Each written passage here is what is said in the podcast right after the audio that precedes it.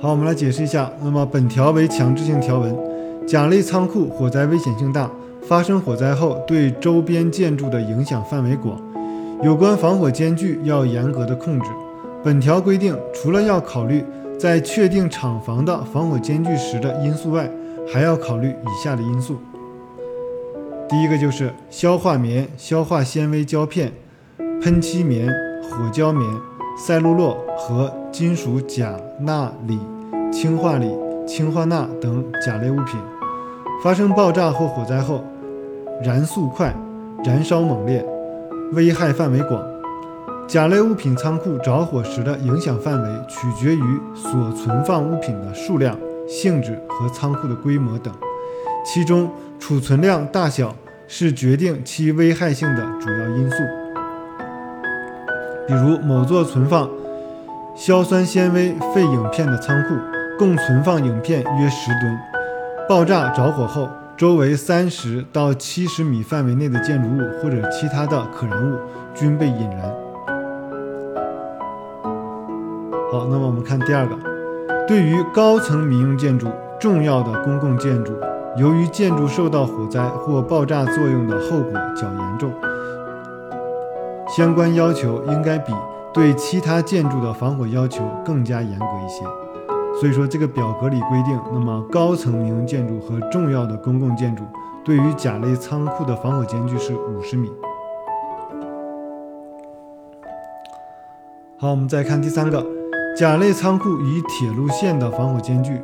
主要考虑蒸汽机车飞火对仓库的影响；甲类仓库与道路的防火间距，主要考虑道路的通行情况、汽车和拖拉机排气管飞火的影响等因素。一般汽车和拖拉机的排气管飞火距离，远者为八到十米，近者为三到四米。考虑到车辆流量大且不便于管理等因素。与场外道路的间距要求较场内道路要大一些。根据表三点五点一，储存甲类物品第一二五六项的甲类仓库与一二级耐火等级乙丙丁戊类仓库的防火间距最小为十二米，但考虑到高层仓库的火灾危险性较大，表三点五点一的注将该甲类仓库与乙丙丁戊类高层仓库的防火间距从十二米增加到十三米。好，我们来看下一条，三点五点二，除本规范另有规定外，乙丙丁戊类仓库之间给予民用建筑的防火间距不应该小于表三点五点二的规定。好，那么三点五点一和三点五点二是一个相互的补充，对吧？三点五点一讲的是甲类仓库与其他建筑的防火间距。那么三点五点二讲的是乙丙丁戊类仓库与其他建筑的防火间距。好，那么这个表格我们来看一下，横向是乙类仓库是一项，丙类仓库是一项，那么丁戊类仓库它俩划为一项。那么这个表格的纵向是乙丙丁戊类仓库是一项，那么还有就是民用建筑单独列为一项。好，我们这里看一下这个表格的注注一。单多层物类仓库之间的防火间距可按照本表的规定减少两米。注二，两座仓库的相邻外墙均为防火墙时，防火间距可以减小，但是丙类仓库不应该小于六米，丁戊类仓库不应该小于四米。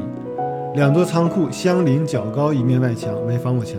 或相邻两座高度相同的。一二级耐火等级建筑中，相邻任一侧外墙为防火墙，且屋顶的耐火极限不低于一小时，且总占地面积不大于本规范第三点三点二条一座仓库的最大允许占地面积规定时，其防火间距不限。好，那么现在我们很多老建筑在改造的过程当中，都是利用的本条规范。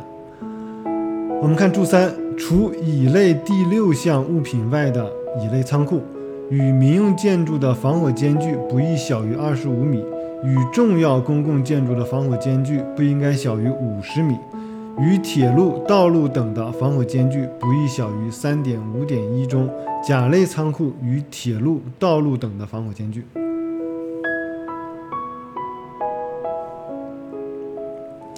好，那么这里把乙类第六项排除在外，那么言外之意就是乙类第六项应该是比较危险的，对吧？好，我们再看一下乙类第六项是什么啊？常温下与空气接触能够缓慢氧化、积热不散，引起自燃的物品。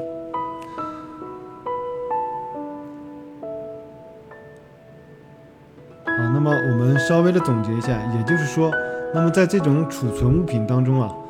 在常温下，它就能够发生一些反应的这种物品是比较危险的啊，包括刚才我们说的甲类的第三四项，对吧？那包括乙类的第六项都是这样的。